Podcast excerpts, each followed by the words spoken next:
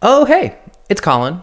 Uh, alone in the studio this evening as we record. We're going to try something a little bit interesting this evening. And as it happens, we were just talking about this on last week's podcast. I mentioned at the top that I was sort of curious uh, about our chances of running a direct phone line into the studio mixer here at the Show Show podcast. I thought that would broaden our opportunities to have guests on the show if we wanted, or just uh, extend the show to friends if they wanted to take part.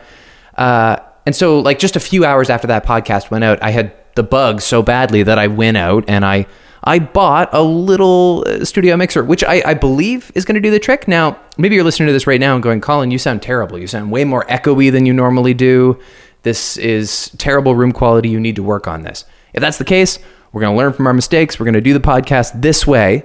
Uh, as it turns out, we're getting a bunch of snow here in Halifax today. So what better opportunity could we have to test out the direct phone line system than to have Slaney stay in Dartmouth on the other side of the bridge, safely in his house, and we'll do the podcast over FaceTime, running uh, my iPhone into the podcast. Now, maybe that doesn't mean anything to you. Maybe it doesn't matter. I'm just kind of curious to see how this works. We're going to give it a go.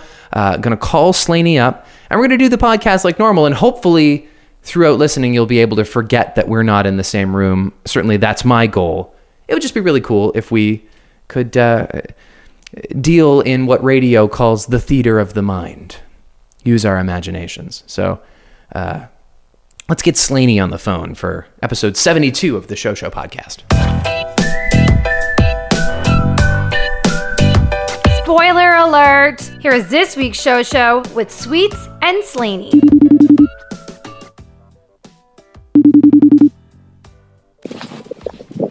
Hey. Oh, hey, what's up? Nothing, man. I'm just uh, walking inside from spreading down salt and shit. Oh, the initial winter as a homeowner. Yeah. So I uh, I have all my like snowboard stuff on right now. Um. So give me. Well, should, should you give me ten minutes, or should I just try to? I, I did. I did give you ten minutes. Do you want me to give you another ten minutes? Oh, you, I didn't know you gave me ten minutes already. I didn't know you were gonna be so timely with it. I thought we could just like hop on the phone. I have to go to bed at a decent time. All right. Okay. Uh, I'm getting inside. I'm not, already started I'm not trying to be a time Nazi here. I can I can call you back in five minutes. No, let let me just complain to Jen about it. All right. Sweets is being a time Nazi. Uh, and I'm trying to continue on here. Are you going to continue this recording while I do this? Yeah, why not? This is really exciting. This is a real moment. The listeners have never the listeners have never been inside your house before.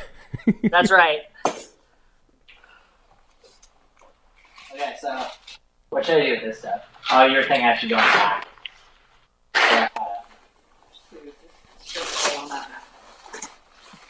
Okay, I'm taking off my snowboard jacket, wiping the salt from my very hands. Last year, Matt Salini bought a house, and in Nova Scotia, for whatever reason, in twenty eighteen, winter came really late. But now we've had two blizzards in the same week. It's been snowing all day long, and so rather than uh, step outside in a really unsafe way and drive over to the podcast, we figured we would do it over the line. Now, Sweets, do you know if it was supposed to stop snowing ever? It was supposed to stop snowing and start again, but instead it just kept going. Right. So is it supposed to go all night? No, it was supposed to be like five this morning and five this evening, but I have a feeling we already got our ten. Oh my God, yeah, we got we have like twenty for sure. Yeah, I think so too. But it was so wet that it didn't really amount to too uh, much on the streets. It just was slippery all day. Right. I was just throwing salt down, expecting my neighbor across the street to try to mansplain me about how to salt down. He's that kind of guy. Right. And I was trying to be neighborly banter, but I also took his uh, snow shovel yesterday without him knowing, and then he drove back, and I had a snow shovel because my snow shovel was locked in my shed. Right, so he thinks which, you're irresponsible.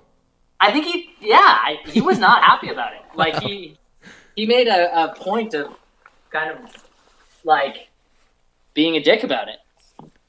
Typical neighbor. Not, not... Not like saying, hey, don't ever take my shovel again, but just looking really pissed about it. We were talking about uh, weird neighbors uh, on the radio show this morning, as it happens. Oh, does Natalie have one? She doesn't have one currently, but everybody's had one at some point. Like, growing up, there was this house across the street where it just seemed like the families that lived there were always French Canadian, and they were always strange. Not that those two things are connected, but it was a coincidence. And your neighbors? Yeah, my neighbors, they were always th- this type, this archetype. And one family in particular, they were so strange. The man, like the father of the family, would do all his yard work in nice clothes. So he would he would like mow the lawn. Tuxedo. Yeah, he would like mow the lawn in khakis and a dress shirt, like a pressed shirt, loafers. He would garden in a blazer. The weirdest guy. And then his son, who was like a few years older than me, he was like a teenager, and this gross stoner hippie teenager. His first car was a school bus. Like, he bought a, a decommissioned school bus, full-size school bus, painted it black with like matte acrylic Benjamin Moore black paint. And then I let, see no, I see nothing wrong with that. And let all his hippie friends live inside the school bus until somebody else on the street called the city. Live inside the school bus? Yeah, there was just like six or seven disgusting hippies living in the black school bus across from my my nice house growing up for probably two weeks. That is legend status achieved. I just took a cookie, by the way, which um, I hope you and Becky really enjoy this in the listen, in the playback. All right, you gonna sit down soon so your audio can settle down? I'm trying to get settled, man. I told you. I wasn't ready. No, no, no. You told me seven thirty, and then I asked you at seven thirty, you ready? You said, give me ten minutes. I gave you twelve minutes, and you're still not ready. Thanks for the extra two-minute cushion there. Very kind of you. Um, okay, so I'm getting my charger out. Oh, shit. I want to get my laptop, too, so I could, like, look shit up. Oh, well. Okay. You never do go. That on other podcasts.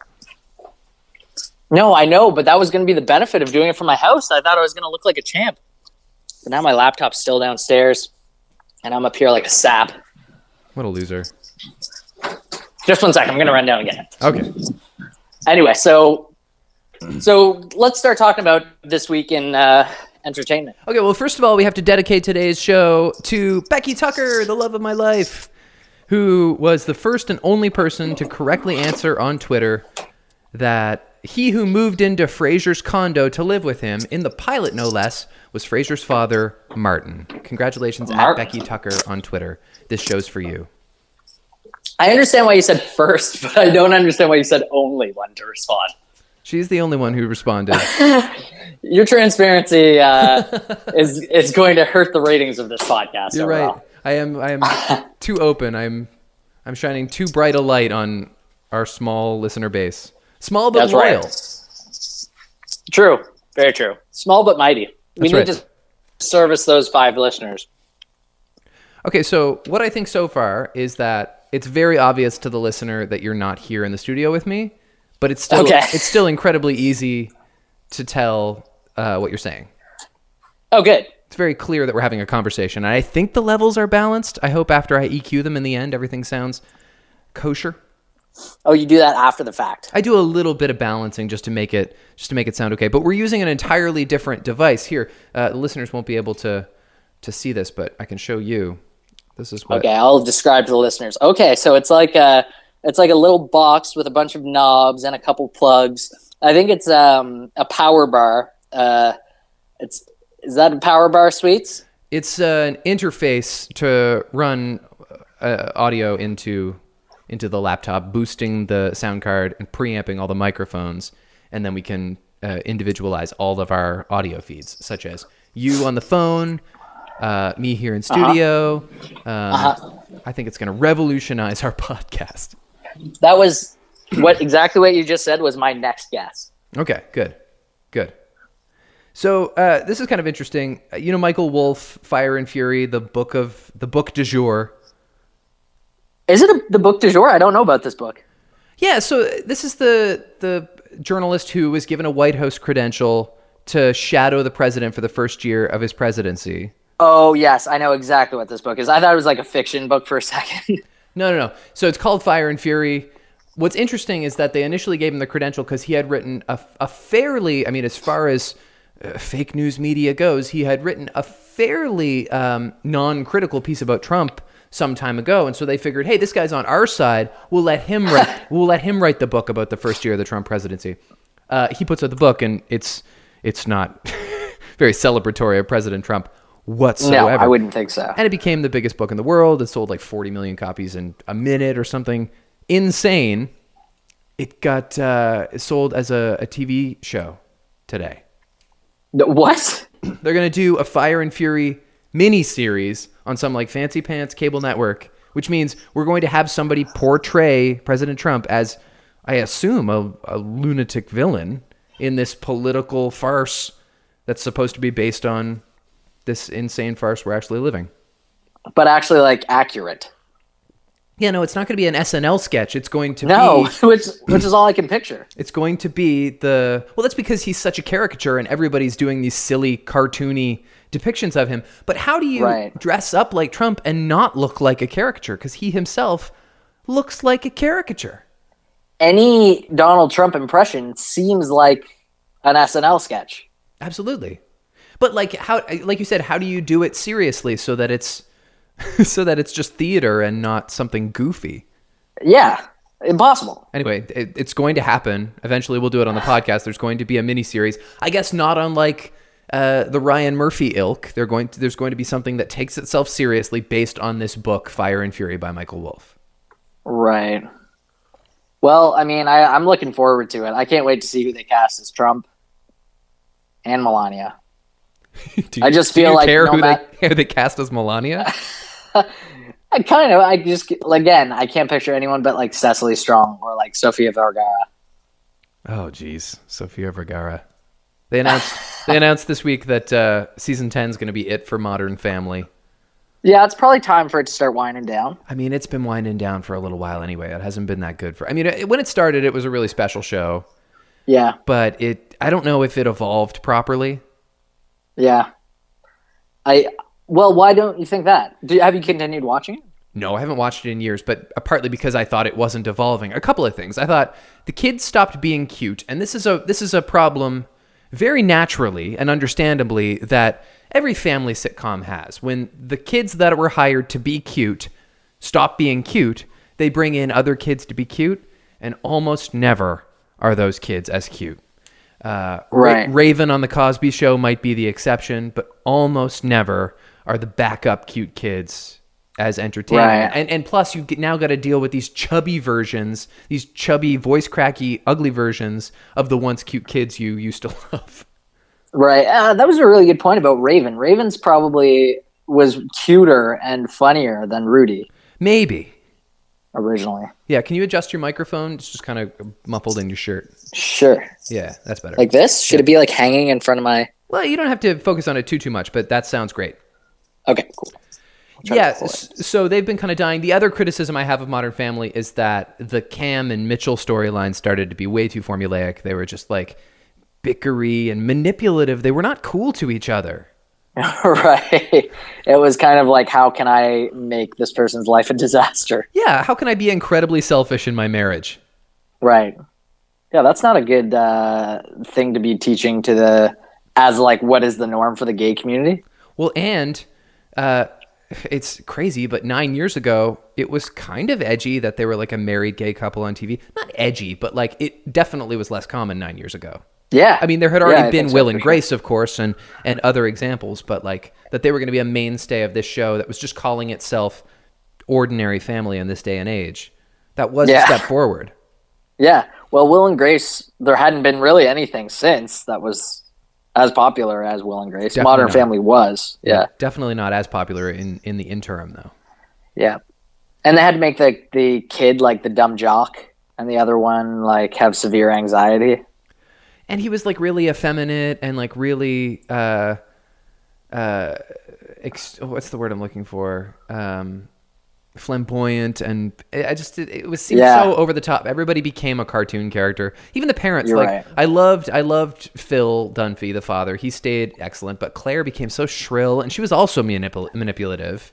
The, kid, yeah. the kids were bratty and mean to each other. It just stopped being warm and sweet and familiar. It just kind of became this predictable thing.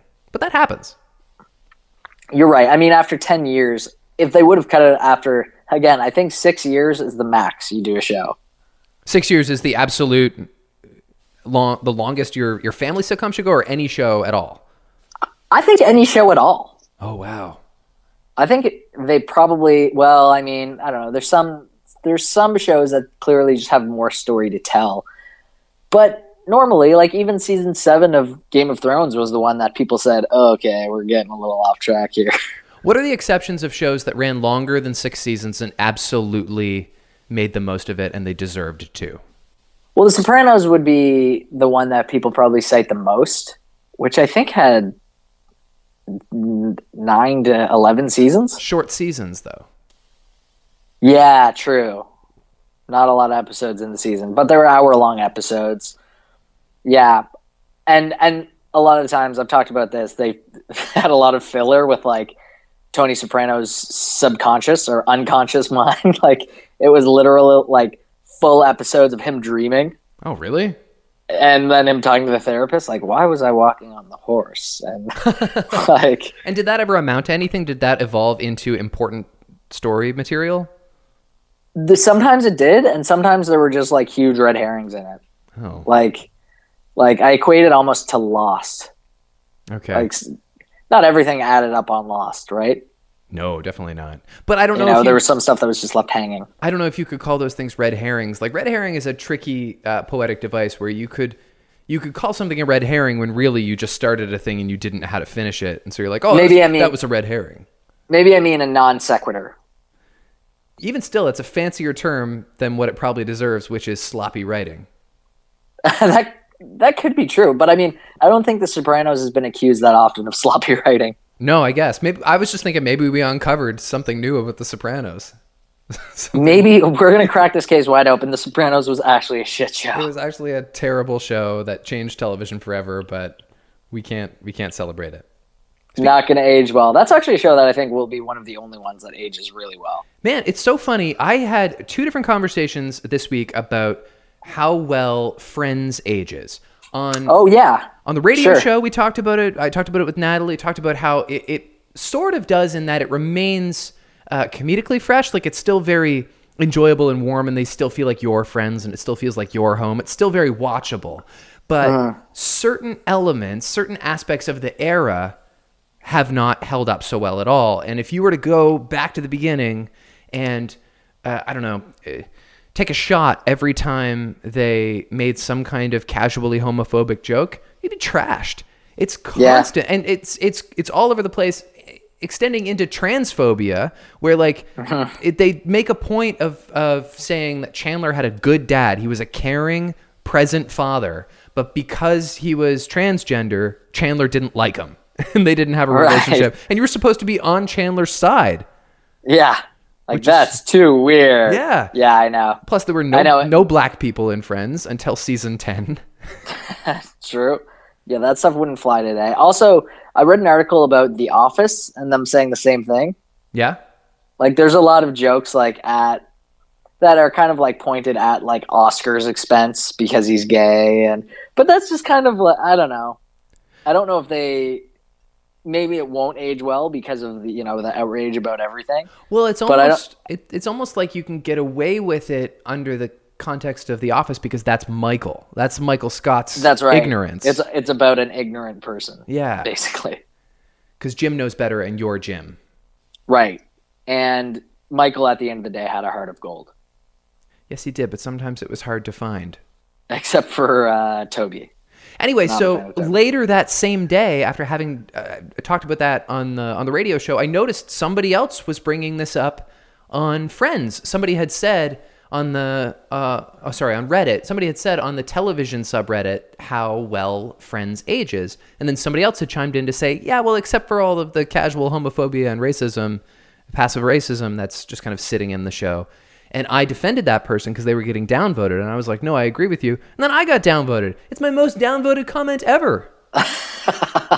Because you were trying to stick up for the person that said, wait, there's actually a lot of things that are wrong with Friends? Yes, somebody pointed out there are some things about Friends that don't hold up. And I said, no, you're right. I agree. And I got like twenty-eight downvotes. Brutal. Just buried in downvotes. I know. I'll never be the same. Uh, it's okay. Hey, speaking of Trump, before we get off Trump, the whole um, shithole countries thing happened since yeah. our last podcast. It's Oh, wow. That was right in between, wasn't it? Yeah. Anyway, so Conan announced yesterday uh, he's going to do a week of shows in Haiti. Okay. Which is really cool. Like, they're really going for all of these traveling road shows with the Conan thing. Yeah. As many yeah. opportunities as they have to go to some place where probably no talk show has ever been taped. They seem right. to want to do it. That's awesome. Yeah. I love it. And, and there's people posting, like, uh, videos in support of Trump. I don't know if you've seen that one. There's a lady that's like, oh my God, I can't believe he said it. I'm so happy. We always call them shithole countries. And he oh comes right God. out and says it. Like, that's why he's our president. Like, why would you? And she's like, and they are shithole countries. Like, you need to stay in your shithole country if you don't like it. That's shocking, eh? Well, I, I guess that's why he's the president, because he said the things that all these people thought they couldn't say for so many years, yeah. and now they think they can say it. That's right. He uh, passed his uh, physical with flying colors. He is in great health, so they say. He weighs two hundred thirty-nine pounds, which, I'm sorry, is a bunch of dog shit. There's a new yeah. there's a new movement called the Girther movement, which is where you think he doesn't weigh what he says he weighs. Oh, that's really funny. And I'm a Girther. Because ultimately, like, yeah, they just need to listen to what he tells them, right? Like, the doctor isn't going – is the doctor just going to say – his report regardless of what Trump says, or can Trump kibosh things like some of the results? I mean, it's from the horse's, you can't say that. It's from the horse's mouth, except he is the same physician who uh, treated Obama. So you'd like to think that he has some kind of integrity. It's just, I, I don't buy it. This guy says uh, President Trump has very good genes, and though he stands to lose ten pounds, he did say that. He fat shamed him a little bit. He stands to good. lose ten pounds. Uh, he is in very good Shit, very good uh, fitness and health for somebody six three, two hundred thirty-nine pounds. I'm still struggling with that. They also said he passed, uh, he got one hundred percent on the cognitive exam, which makes me wonder, is the cognitive exam like circle the T-Rex? Like, what do you have to do to, to pass the presidential cognitive exam? Oh, God. The only sc- scarier thing than Trump being president is the idea that he knows exactly, like he's playing chess when everyone else is playing checkers. Yeah, what do you mean like by he that? Actually, like he actually knows every single move he's making, and it's all going to like work in his benefit. You think that this is all a strategy, that everything we feel is how he wanted us to feel according to his diabolical plan? Could you imagine? That would like be how really, scary that would be uh, if really he intended scary. for all of this to happen from the very from the jump. I think some of it was planned. Yeah. I mean, yeah, I'm definitely. not I'm not giving him any credit. I don't think he's smart, but I think that a lot of this was forecasted among some of the quote unquote smarter people who work with him. Uh-huh. But I have, I have a yeah. hard time believing any of them can be smart unless their main goal is to dismantle government as we know it, which I guess was Steve Bannon's goal. Uh, but how can you honestly go out on a stage as like somebody with a law degree and say, no, President Trump is a genius? How can you really believe that in your heart? Yeah, I, I don't know, man. All right, I can't explain it. No, I'm, I'm not asking you to. I'm just asking you know, the royal you. I'm just right. screaming to the world into the nothing. Listeners out there, if you can explain it, we'll we'll dedicate the next podcast to you. That's a prize. uh, did you see Saturday Night Live? Did you like S N L? I saw Saturday Night Live. I, it was a pretty sleepy episode. Yeah, I thought it was okay. I really liked, I think my favorite part was Leslie Jones as Oprah. She was good. I thought she was pretty funny. I hate that she, she why can't she get through one skit without finishing, uh, like, I don't know why, why she has so much trouble. She'll always stumble on one word. You're right. Sentence. In fact, almost every line she screws up. Yeah. yeah. She's better, she's better as a Weekend Update guest. Yeah. Than as someone who has to read any cue card. Doing characters, yeah. Yeah.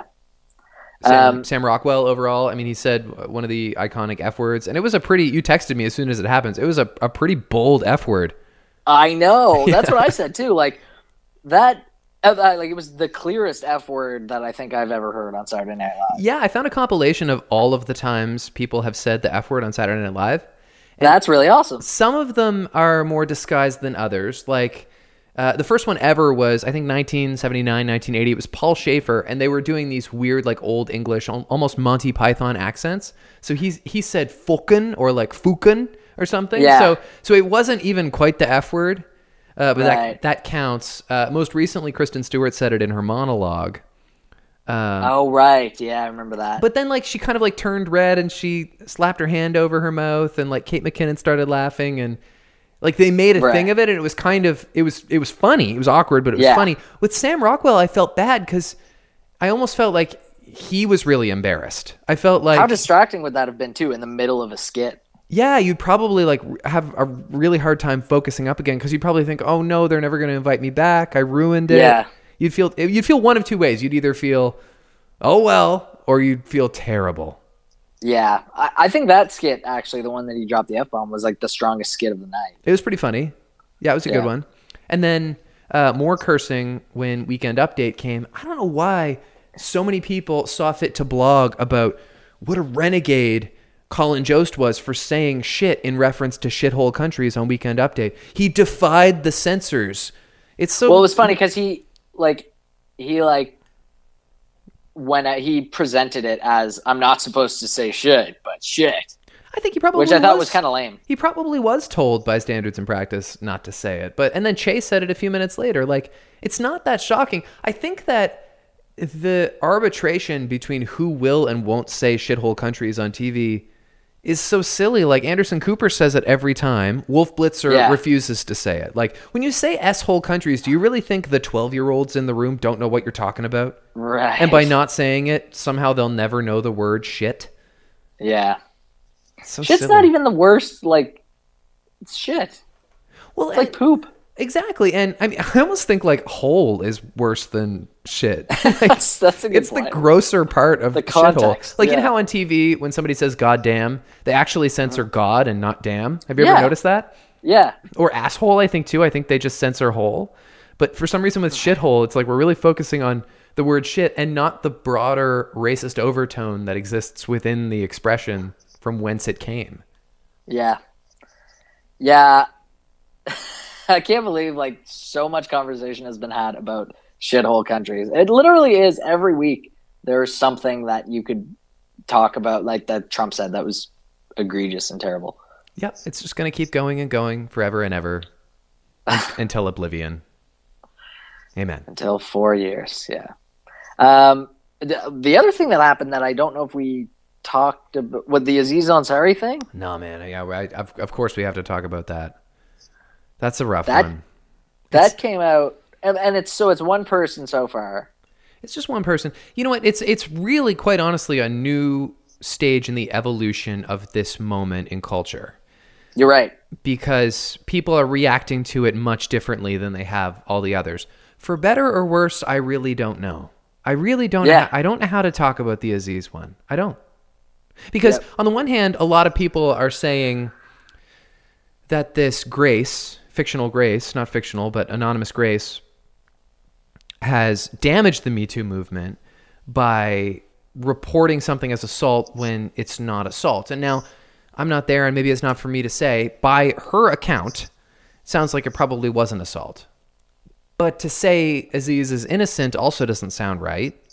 No. Then again, I'm not sure he can be blamed for the system, the systemic boorishness that exists in all men because of ten thousand years of of this culture. Does that sound too lofty? Yeah, I mean it. It, I think maybe it's in the in the positive way. Like overall, I think if it's true that he was with a girl and didn't stop when she asked him to stop, regardless of what was what exactly was happening. He probably should have been, as A D Bryan says, a little more decent about it. Yeah. But I don't know the I don't know the context of, you know, what was going on That's at the time. That's not quite what it was. What what she said was, I don't want to have sex. And so okay. I don't want to do anything major tonight or whatever she said. Um, and he was like, okay, that's fine. And then they chilled. And then he like tried to make a move. But and didn't then, she and say then, he kept shoving his fingers down my throat? Which, what does that mean? It's the weirdest fetish that I've been hearing about since this movement started. Since when do guys stick their fingers down girls' throats? Are we naive? Yeah. I I don't know. Like, was I'm like, is that a thing that you've heard anyone else do, or is it solely in the Aziz Ansari case? I think it's come up among other celebrity males being gross towards really? women. I think so. I think I feel like that was part of the Dustin Hoffman thing, but that's alleged because I, I don't know. I can't say. Spe- I just I know I've heard it recently, and otherwise I've never heard it in real life. What a weird fetish. Which I guess is what yeah. fetishes are. Yeah, man, we're not schooled. Maybe that's like for if the someone best. If someone came sticking their fingers in my mouth, I would probably bite their fingers off. Anyway, I hope we can really learn. Bite their fingers off. I hope we can learn from this, and I hope we can all grow. And I hope I'm not being sexist in saying I hope Aziz Ansari is not done. Yeah. Yeah, I, I agree with that too. I, you know, I like his body of work so far, and, and to my knowledge, he's not a complete monster, but it's possible that he made some mistakes and made uh, someone uncomfortable. He strikes me as the kind of person who would want to grow from this and want to learn how to be better, and not just you know, mm-hmm. and not just say, "Oh, I'm I'm trying," and then go to rehab and disappear forever, right? Right. Has yeah. anyone gone to rehab yet? Kevin Spacey went to rehab. Oh, did he? And I think Harvey Weinstein went to rehab, but like of all the things that could have happened to Harvey Weinstein after the worst week of his life, uh, it's amazing how many people have buried his lead. Amazing. Yeah. Like, yeah. I mean, I know he's still like the great icon that kind of overshadows the Me Too movement. Like he is the, he is the genesis of, of this in which we live, but people don't really talk about Harvey Weinstein anymore because they're too busy talking about Aziz Ansari or James Franco or any one of the two dozen other men who have been accused. Within the last week, didn't someone like punch uh, Harvey Weinstein in the face in like Arizona? There was a, a T M Z video of Harvey Weinstein looking as dumpy as a human could possibly look, by the way. Oh, like, like a totally gray sweatsuit and a gray beanie. And he's just like so, he's like a whale. He's just the grossest fat lardo. And he is walking through a restaurant and he's got like one of his guys with him, and this guy is calling him a piece of shit, and he's yeah he kind of like backhands him on the face. He like kind of just taps him on the face a little bit. It's uh, okay. It's not violent. It's definitely in his grill, right? But Harvey Weinstein, who maybe in another life would have like gotten in this guy's face and called him a piece of shit and like been really aggressive back, can't say or do anything, right? Right. He's just like a broken little shell of a person, which is the way we want it. Which is the way we want it. Yeah, that's so interesting. I wonder, like, how if he'll survive. Why, why is he still in the country? Oh, maybe he can't leave the country. Maybe he can't because he's being investigated. Yeah. Wow. It's a weird one. Did you ever watch? Keep up. Did you ever watch Lady Dynamite? No, I didn't. It got. But can- I like Maria Bamford. It yeah. got. Canceled. It got canceled. Yeah, it got canceled ah, last week. Yeah. That's too bad. She's so funny. It received kind of like mixed reviews. I don't know if it just was never not enough people were watching it, or if it's got to do with her having some uh, personal issues that needed to be dealt with. Like I know they had to take a hiatus uh, because of her bipolar disorder. Okay, gotcha. So I don't know if they just decided, you know what, we'll pull the plug. Yeah, that's too bad. Yeah. She's really well well liked within like the comedy, the alt comedy community. She She's is kind of the, like the, the comics female comic. leader. Yeah, absolutely. Yeah. She's cool. She's I, cool. I wonder how close her and Sarah Silverman are. I love Sarah Silverman so much. She's great. She's so funny. But I would consider her like also one of the leading women in comedy. Yeah, probably. Probably. Yeah. Did you see uh, the new Letterman show? I did. I just watched it yesterday. What'd you think? Uh, I was a fan. I liked it. It wasn't necessarily, you know, it wasn't trying to be his show. It was just kind of a, an interview show with funny moments, really stripped down, but also some cutaways so they could actually like do on the street almost documentary style stuff where they're talking yeah, about John I didn't Lewis. Expect it to be that educational. Yeah, they talked about civil rights a lot. Yeah. Yeah, it was it was good. I liked it. I thought it was really I don't really cool. I I don't know how you transition from that into George Clooney. I'm interested to see because obviously David Letterman is so interested in what Barack Obama has to say yeah. that I find it hard to believe that he would be anywhere near as interested to sit down and talk with George Clooney. But like he's handpicking these stars, so you got to think. Well, George Clooney has done a lot of really good humanitarian stuff too. He's not just a pretty face. That's true. That's true. Well, yeah, especially since hooking up with uh, is it Kamal? Amal. I'm all... Yeah, but before that too, like he's he's been a very like active. Uh, is he an environmental guy, or I guess that's Leo? Yeah. Anyway. He's been a very active something. He's been an active person. He's been very busy. Yeah, yeah he, he was extremely reverential towards Obama. Like that was a Letterman that would have been so unheard of in, in decades gone by. But then alternatively, Obama was just razzing Letterman at every stop. He was oh, dropping yeah. so many burns. It was great to see him like really kind of stripped down, like not super, like every word he said, he didn't need to be worried about. Right. So except he still was fairly politic. He, he was pretty buttoned up, I think, yeah. in general, but lesser so than he used to be. He's just kind of conditioned to be that way. L- literally, he was buttoned down in the sense that he wasn't wearing a tie and one of his buttons was down. Such a cool guy. Back to the old Obama. Uh, Star Wars news of the week. John Williams confirmed coming back to score episode nine. I mean, that kind of makes sense. Why would he not come back for the last in the trilogy? Yeah, that's not even an announcement to me. Well, it is only because when they first announced that Star Wars was coming back, John Williams said, look, I will do one movie. Oh, okay, gotcha. So he's been doing it movie by movie. He didn't do Rogue One. He didn't score Rogue One. And if you listen to the soundtrack in that movie, you'll notice that like the the music that he wrote that belongs to Lucasfilm and Disney and they have uh, the rights to is mm-hmm. in there thematically, but that yeah. they've had to score it otherwise. I don't know if it was Hans Zimmer or or one of those other guys. So like they got another uh, heavy hitter to right. come in and score Rogue One, and I think they had to do that for for no, I was going to say for Solo as well, but John Williams scored Solo. Um, anyway, so he's still very involved, I guess. He has said mm-hmm. in the press in the past that he has no intention of retiring, that he wants to write music for movies for his whole life. Cool. He obviously enjoys it. Yeah, he's he's he, the, it's the a greatest bit- ever. It's a little bit crazy. But yeah, I mean, like, there are some people that want to get out. Like, Francis Ford Coppola isn't making movies all the time. No, that's true. Is Francis Ford Coppola alive? uh, I'm pretty sure he is. You should probably look that up. This is why I have my laptop out now. I don't think he's alive. Oh, you're kidding me. Francis Ford Coppola, Wikipedia. He is... seventy-eight. Oh, wow. And alive in Detroit, Michigan. Well, oh, okay. No, he was born in Detroit, Michigan. Now, now he lives in Napa County. You know what's sick? I hoped he was dead so that I could win that debate. So you could be right, because yeah. I'm usually wrong in these things. No. Yeah, there I you know. Go. I know. Sofia Coppola is holding up the, the directing of the family, I guess. The Coppola family. She's yeah. holding them up. Uh, speaking of um, speaking of The Force Awakens, uh, J J Abrams has written this T V pilot. It's the first T V pilot he's written since Lost. And okay. he's started shopping it around. Interestingly, it takes place in space.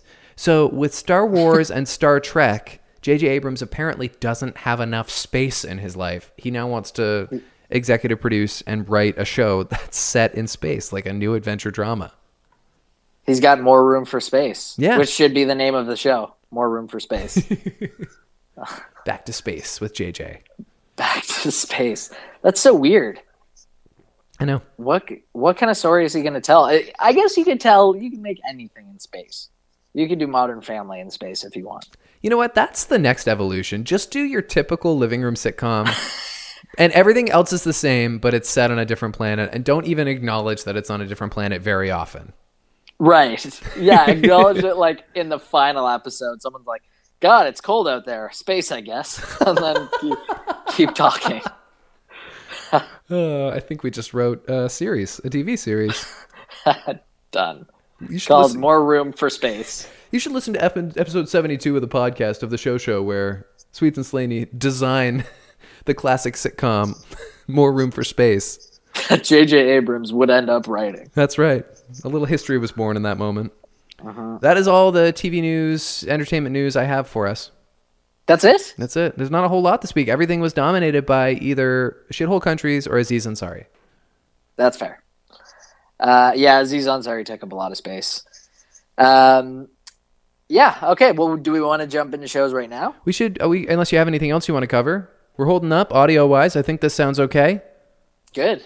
Great. Hopefully my uh, uh, shoveling out there is holding up and uh, there's no more snow on top of what I already shoveled. How's your week going? Are you are you doing okay? Yeah, I had that scope yesterday, so right. I was off work. That was okay. They said my intestines look great. See, so, that's so uncommon for you, so that that's excellent. Yeah, I was expecting them to find something else. Right. every, oh, I didn't even think of that. Every year there's something like, like yeah, your intestine looked good, but we noticed a small lump in your stomach. Oh, that's God. Weird. I'm so glad that didn't so, happen. Yeah, it was uh, it was nice. Nice change up. Well, congratulations. Thanks, man. It's your turn. The to drugs pick... aren't enough. They gave me some fentanyl. Oh, that's like a really heavy painkiller? Yeah, it's like the one that people are dying from out west. Yeah. And getting like super addicted to. They obviously didn't give me a whole lot because it just kind of made me lightheaded for a second. And uh, that was kind of it. Then I was like just kind of comfortable. Like I was lying in the hospital bed like, oh, I could definitely just close my eyes and fall asleep. But yeah. They didn't give me that much. I just kind of got lightheaded, and then I blacked out, and I woke up, and my car was on fire, and there was, there was blood all over the I walls. W- I was not driving. No, thank God. Good. You need someone to drive you. they they say don't drive for twenty-four hours, and also don't make any uh, investment decisions. I like that. so, you, so instead, you bought into Bitcoin. And so I bought one thousand dollars worth of Bitcoin.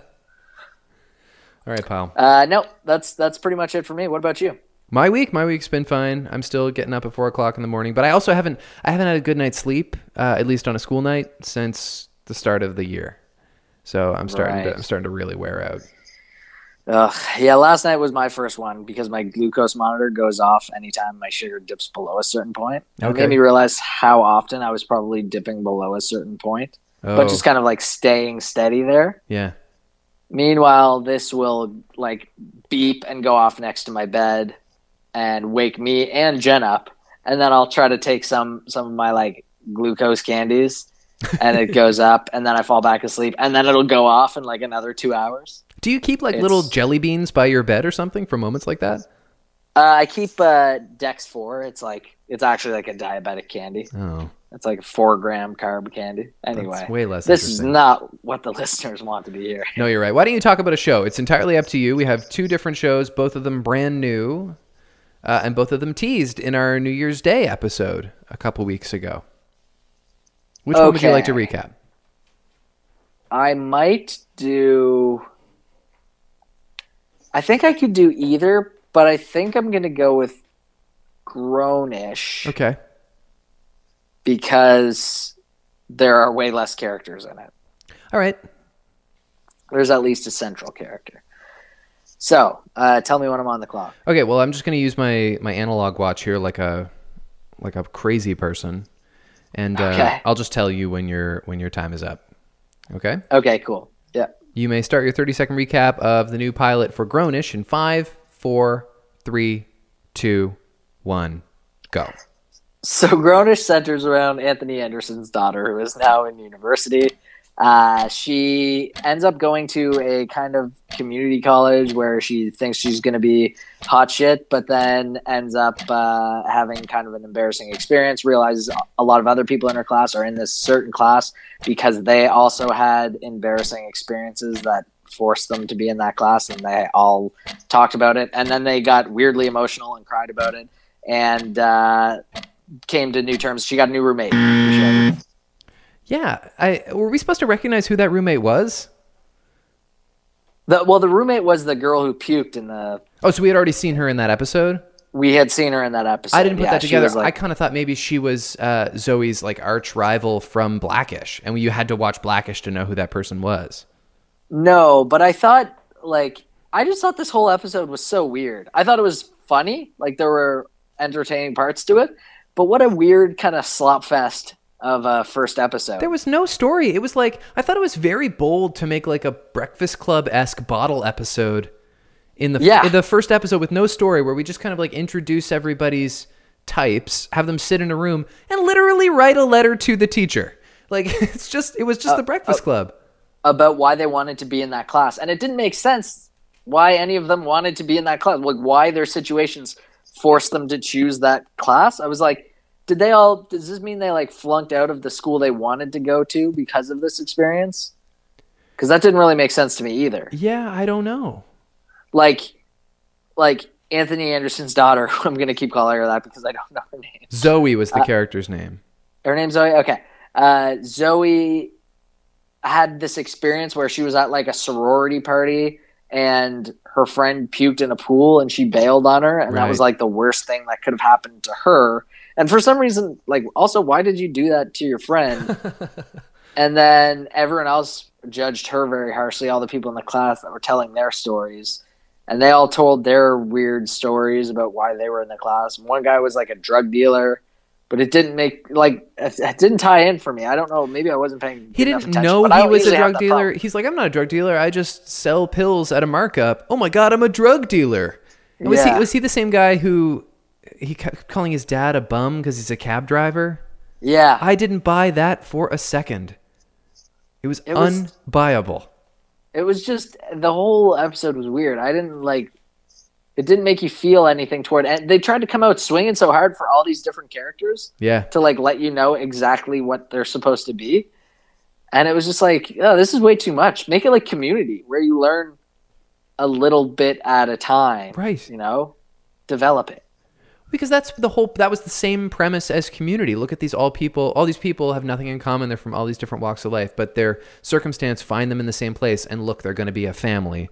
Over time, we'll develop them and see how they clash and how they love each other. That seems to that's be right. what, what Grown-ish is also, but they've already let the cat out of the bag about everybody. Yeah, Grown-ish is supposed to, like someone said, think of Community mixed with Black-ish. Yeah. I think that's... I think that was the idea. Did you think it was smart of them to put Anthony Anderson in the first ten seconds of this show? Um, because I can't decide I thought, if it was either really smart to establish the universe or immediately weak and desperate to need to connect to the universe. I think it. I think it established the universe. I don't know if it was really smart or if that was the way that they should have done it, but it it helped for me. Okay. As someone, but I still felt like I missed stuff. Yeah. Because I didn't watch Black-ish. I thought a lot of the writing was clever. Like I thought a lot of it, the little quips were, were clever and well written. I didn't uh, think she was a very good actor. I thought she was really overacting, especially the voiceover, which was like thirty percent of the show. She did so yeah. much voiceover. Yeah. Uh, and it, which was really just, it just served as obvious exposition. Like we said yeah, before. I, I also thought it was weird that they had Dion Cole as the professor, yeah. who also like was a character in Black-ish, and they explained all of that and showed clips of stuff that oh, I didn't, I didn't get. So he's playing the same character though, like a friend of his of the dad. Yeah, yeah. It was originally titled College-ish, which is even which is even more clunky. Right. I don't have anything yeah. to say about that. It's even more grown-ish, G R O A N. Yeah, exactly. Do you know, College-ish. Do you know if Black-ish set out to be this like important cultural thing, or did it just kind of backwardly become that? I think like we watched the first episode, and I think it it it was swinging for that to begin yeah. with. So this show is obviously going to swing for that also. Same minds. Yeah, yeah, I guess so. Maybe for like a younger generation. Regardless, it kind of just by virtue of association, it kind of has a responsibility to. to be that show, right? Like now this actress is going to get nominated for Golden Globes. You think so? Not because she's good, because of the subject matter. I don't know. I'd, I'd put a board bet on that, that, that she won't ever get nominated for a Golden Globe well, for Grown-ish. I guess it depends on, on how well it holds up. The th- the thing about, uh, uh, spinoffs and what makes them so rare when they work is that, uh-huh. you're counting on your entire audience to be people who watched this other show. Every, everybody who watches Grown-ish had to be a Black-ish fan. I mean, other than you right. and I who watched it experimentally, but like if you're watching it for something to watch, it's because you liked Black-ish, which immediately rules out every other potential viewer of this show mm. when you just start a yeah. new sitcom. And so that was the case with uh, Young Sheldon. Big Bang Theory mm. is so ubiquitous, we can get away with having a show where the only viewership is Big Bang fans. Right. right? Young and, Sheldon's doing well, though, isn't it? Yeah, but lowest common denominator. It's something on a network. It's It, it airs alongside Big Bang Theory. So that's good right. for anything that airs alongside Big Bang Theory is going to do fine. Mm-hmm. Yeah, that's true. Yeah, I think as soon as you have... Yeah, and Black-ish is a way smaller audience, too. Yeah. Well, and and Grown-ish is not on the network. It's on Freeform, which is really Yeah, weird. I was trying to figure that out, too. I was like, is Freeform just the... place I'm getting this stream from, or is that an actual company? No, it must be a subsidiary of Blackish's network, whatever that might be. I don't know, but they they must belong to the same people. Except when one of the classmates said the word shit, I was like, "Oh, hang on, you can't say that on T V," as we learned this week. And so I had to look yeah, up what the s- network was. They said that, and they also said um, jerk off at one point. Which I was oh, like, I missed that. Oh, really? Yeah. The twins are saying something about how they can't. Um, they can't go back to the hood and be like like jerking off a homeless guy behind some store, right, which I was okay. like, "Whoa, what?" Yeah, I don't know. I don't know. I don't. I don't. I don't give it my ass. It's not for me. Yeah, I, I don't either. I don't think I'd be. I think we did give Black-ish our ass. I think so. I think I liked it, but I don't think we give Grown-ish our ass. Um, yeah, Black-ish is on A B C. Okay, that's what I would have guessed. Yeah. I feel uh, like it wasn't... Maybe I just don't watch enough uh, television commercials, but I feel like it wasn't marketed very well. Like, I really don't hear that much about Grown-ish considering how much acclaim Black-ish gets. Yeah. And it's awards season. Yeah, true. It's not going to be nominated for anything. Well, not now, but it might in the future. I don't wish bad I don't things think so. for it. I do. Okay, I guess that is the difference. Nah, I'm joking. I, I'm, it might find its feet. Yeah. Sometimes things take a season or two. Okay, it is up to me to recap the first episode of The Shy. Yes. Uh, which I don't know if I... I definitely can't tell you anybody's names, so I'm just going to have to do my best. Um, how are you going to time me? Do you have a clock there? Of some I kind? have a clock right in front of me. Okay, so give me a countdown and then tell me when to stop.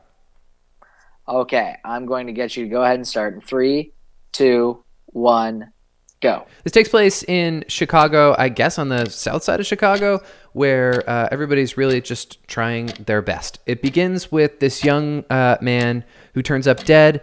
Uh, there are suspicions over who may have killed him, but nobody really knows for sure. His parents are heartbroken. Uh, his father, who's really been an absent father, but apparently loved him all his life, uh, seeks out uh, revenge on his son and accidentally kills a teenager who he thinks caused the death, but probably didn't. Plus, there's a chef. Yeah. Who, you crushed it. Who's probably the most winning character is the chef, the brother of the second guy who gets killed. He's definitely the person who's kind of found his own lane and is working on his own legally. Yeah, so like he's he wants to start his own restaurant. He's got a girlfriend. He seems to be like the most together character. That said, my biggest criticism of this pilot is that I have no idea who the main character of this show is. Like uh, ensembles are fine, but every yeah. every Lost needs a Jack, right? Every community needs a Jeff Winger. And I don't know who that is on this show.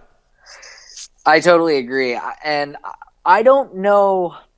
It kind of reminded me of The Wire combined with like um, Shameless just for the setting combined with like, I don't even know what the other show is. Treme maybe? Do you ever watch Treme? No. Kind of seemed like that. It was about like a bunch of different stories happening at the same time around Chicago. Okay. Or even like like um uh what's it called? Uh high high maintenance. I've never heard of that either. So High Maintenance is a it was a web series and now it's an H B O show, but it's about one single drug dealer who bikes around and gives people weed, but the stories are all about the people that he's giving weed. Okay. And sometimes he gets tied in a little bit, but he might only be in for like like ten minutes an episode. Oh. Whereas the rest of the story is around like, okay, we got to get weed. Here's what I'm trying to do. Or like, like I'm having a party and I want this. Or like we're middle-aged and we're making weed brownies. It, usually the the weed is like uh, a far beyond character in what's actually happening. Okay. It's, it's just a, it's just a way to get other stories. You might have told me about this. It kind of sounds familiar, and it reminded you tonally of of The Chi. Yes. Okay. Well, it's a little bit more funny than The Chi. Yeah, it's so interesting that it is decidedly not a comedy when Lena Waithe is like, her big historical moment was the fir- being the first uh, female African-American to win for a comedy writing award at the Emmys. And she wrote the yeah. she wrote the Thanksgiving episode of Master of None. That's what we know her as. She's Denise from Master of None. She's so hilarious. And yep. she got this drama on the air, which, by the way, had to be well underway by the time she won her Emmy. It's not like her winning the Emmy got her a T V show. Right. She was already in on it. And she wrote fifteen episodes of Bones. That's her resume, pre-Master of None. Oh, really? Yeah, that's her writing resume. But still, like, that's not a whole lot to be given a show to create that she gets to do what she wants with. Yeah. There was a lot going on in that first episode. So what many people. Five storylines? Yeah, I guess so. There was the kids, there was the old man, there was the um, kid with the bike, there was the chef, the dude, and there was the, the dude who the lives dad. With his mo- the dude who lives with his mom, and yeah, yeah, that was kind of funny. At least one kid. I thought that was kind of yeah. funny. The older guy who was the father of the first murder victim and and killed the second murder victim. I was not clear for the longest time whether or not he was actually the father, Jason's father. I guess he was, I, right? I still am not clear. Okay. He kind of said he loved him like he was his son. Right. That was what threw me off. At first, I was like, why is the cop telling this man about Jason's death unless he's the father? Except he doesn't yeah. seem heartbroken enough to be the father. And then he says, I loved him like a son, which implies he's not the father. But then they get into a fight over how he's not present enough to... to be able to claim he's the father. And then yeah. he seeks revenge on this kid who may or may not have been his kid. It was very confusing. He seeks revenge. I, I he ends up shooting him. I don't think he meant to. No, it was an accident. And he was, I think that was an accident. And he was horrified when it happened. Yeah. But it seems to me the premise of this show is going to be uh, when somebody gets murdered, it creates a web of murder. and... It could be like Southside Chicago's really... like got the murder rate, like it's like the the highest murder rate capital in, in the States. Well, exactly. But our, our buddy, the chef, at the end has the kid who witnessed the second murder show him the old man, and he gets like this dark look in his eye, like I'm gonna kill that old man. And so I'm like, shit, are we gonna see another? If if that's the case, if somebody gets killed because somebody else got killed, every episode, this is gonna be a depressing show. Yeah, I think I think if you ask Lena Waithe, she would say that Chicago was supposed to be the star and everyone else is just kind of a supporting cast. That's kind of an interesting outlook. So maybe we'll just abandon storylines. They'll come and go and different actors can come along for a few episodes. And really it's just part of the tone of The Chi. Yeah. Which, which really, I mean, there were main characters in, in, um, The Wire. The Wire, but yeah. they definitely came and went. And I feel like people would be remiss in not mentioning The Wire when talking about this show. Okay, well, why exactly would that be? Because we're showing the underbelly of society? That's not fair. It's not the underbelly of society, but but the the hard done by in some cases. I mean, people that people that aren't shocked by, you know, a dead body on the corner. Cultural violence. First instinct, yeah, and yeah. the first instinct is, should I steal shoes off him, and then getting caught up in that, right? And you know, there being kind of a police officer that's, you know, got a heart of gold, yeah, a- along with another police officer who like might be like, you know, you should book him, and you're kind of not tough for not. That police officer seems like a good action. guy. I thought it was. It it felt very deliberate that he was like the only white character in the show. And yeah. it seemed interesting to me that they were not they were deliberately not painting him as the enemy. As as a police officer or as a white person or or anything else that made him separate from the other main characters in the show. Yeah, that's a good point. It's kind of weird how he wasn't, you know, that like considering the time they chose, or maybe that's considering the time that is less expected, that he's actually a nice guy. Yeah, maybe. You know, not not due to the fact that he's white, just due to the fact that he's a police officer. It's a shock. That maybe I'm reading too much into it, that that I acknowledge that. I don't know. I like the, I like the storyline with the kid auditioning for The Wiz. I think that was cool. Yeah, that that's, was fun. That's straight out of Lena Waite's history. She told a story on Fresh Air about how when she was in high school in the drama club, she implored the drama teacher to let them do The Wiz, and they did.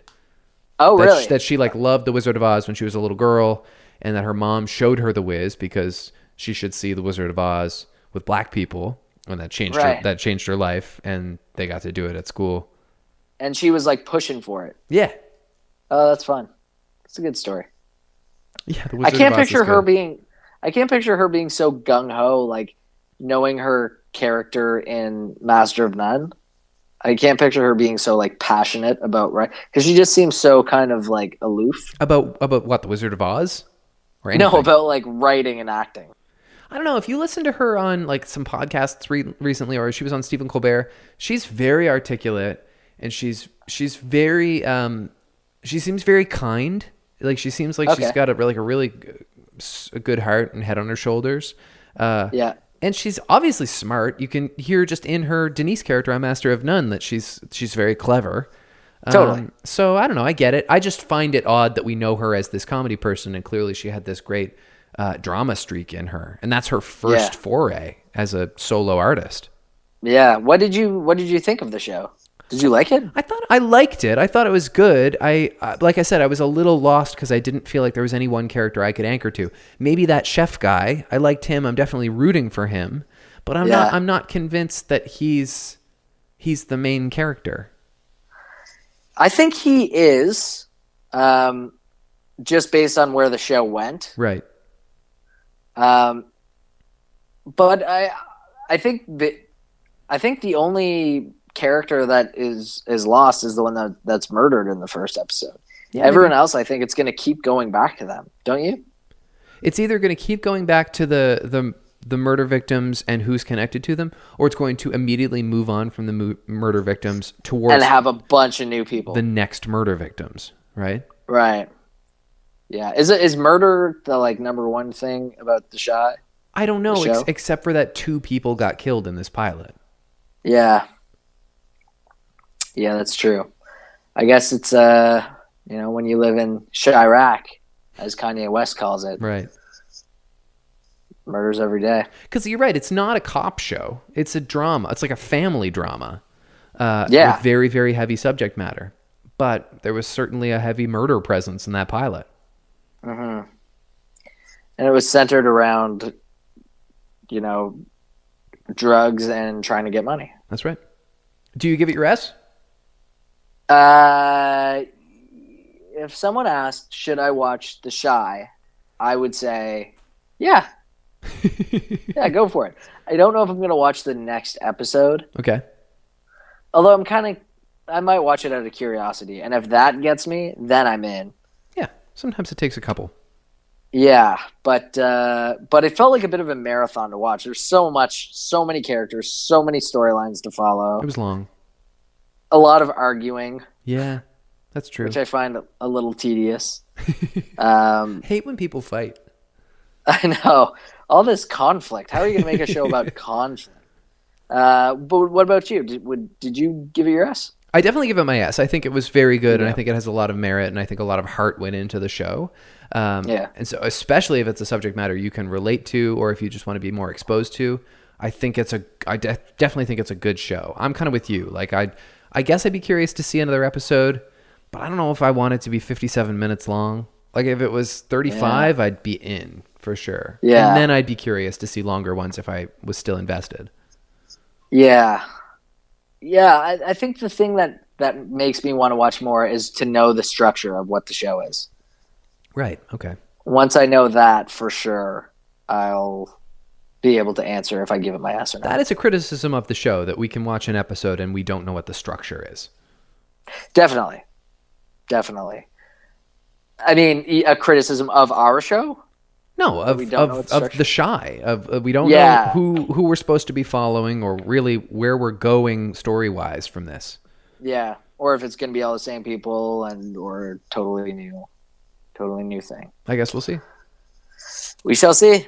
I think this kind of worked. I think maybe uh, technologically it's not uh, perfect, but uh, like clearly you're on the phone, but we, we did yeah. a, we did a podcast the same way we always would. I'll put it this way. Anytime that there's a chance that I might drive my street and go through the guardrail at the bottom, we might uh, resort to doing this. And we definitely can. Yeah, now, now we know. That's good. And we know that we can have guests.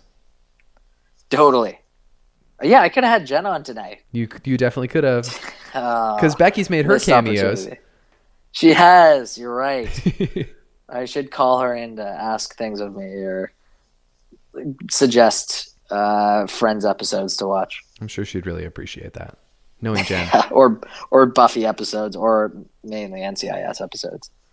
Uh, She's been watching a lot of New Girl and The Mindy Project lately. Oh, that's, we've been rewatching New Girl also. It's it's a pretty good rewatch. It's honestly. a good rewatch. It's a very easy, lovely show to watch. That first season is solid. Yeah, yeah. I'm trying. We're still trying to find out when Winston gets really weird. Uh, what makes him really weird? He does get weirder. I just because in the I was gonna say in I, the first I, episodes he's just like defensive. Yeah, that's and kind true. of like masculine. Except he's kind of my favorite. He is. He's, yeah. He's kind of my he's favorite. Great. Except for that, I so relate to Nick. I feel like Nick is me in every way. I, I everything he says, I feel. He yeah. is my spirit animal in every which way. He gets crazier and crazier, but I, I yes. I identify with Nick Miller. Him drunkenly yelling and screaming is always so funny. Well, the thing about that show is it was supposed to be this quirky vehicle for quirky Zooey Deschanel, and she's fine, but the the heart of the show was the guys in the show, and that was unexpected. Every, everyone else becomes the the star. That's yeah, right. I agree. Uh, Will Smith went to the zoo this week. And that's the start of my favorite children's book ever. He went to the zoo, and he like I made this whole production of it on Instagram, and he like interviewed the animals, and he took pictures with with fans and stuff. It was this whole charade. Oh my God! Did he? Uh... I don't know. Did he like at any point? What zoo was this? I don't know, some zoo in his local neighborhood. I don't know. His local neighborhood zoo? Yeah, he just went to the nearby zoo and, and made a thing on Instagram. Made a wow. moment of it. Made a day of it. Did you did you watch it? No. You didn't see any of the videos? Why would I do that? Considering, I might watch considering it. Our philosophy.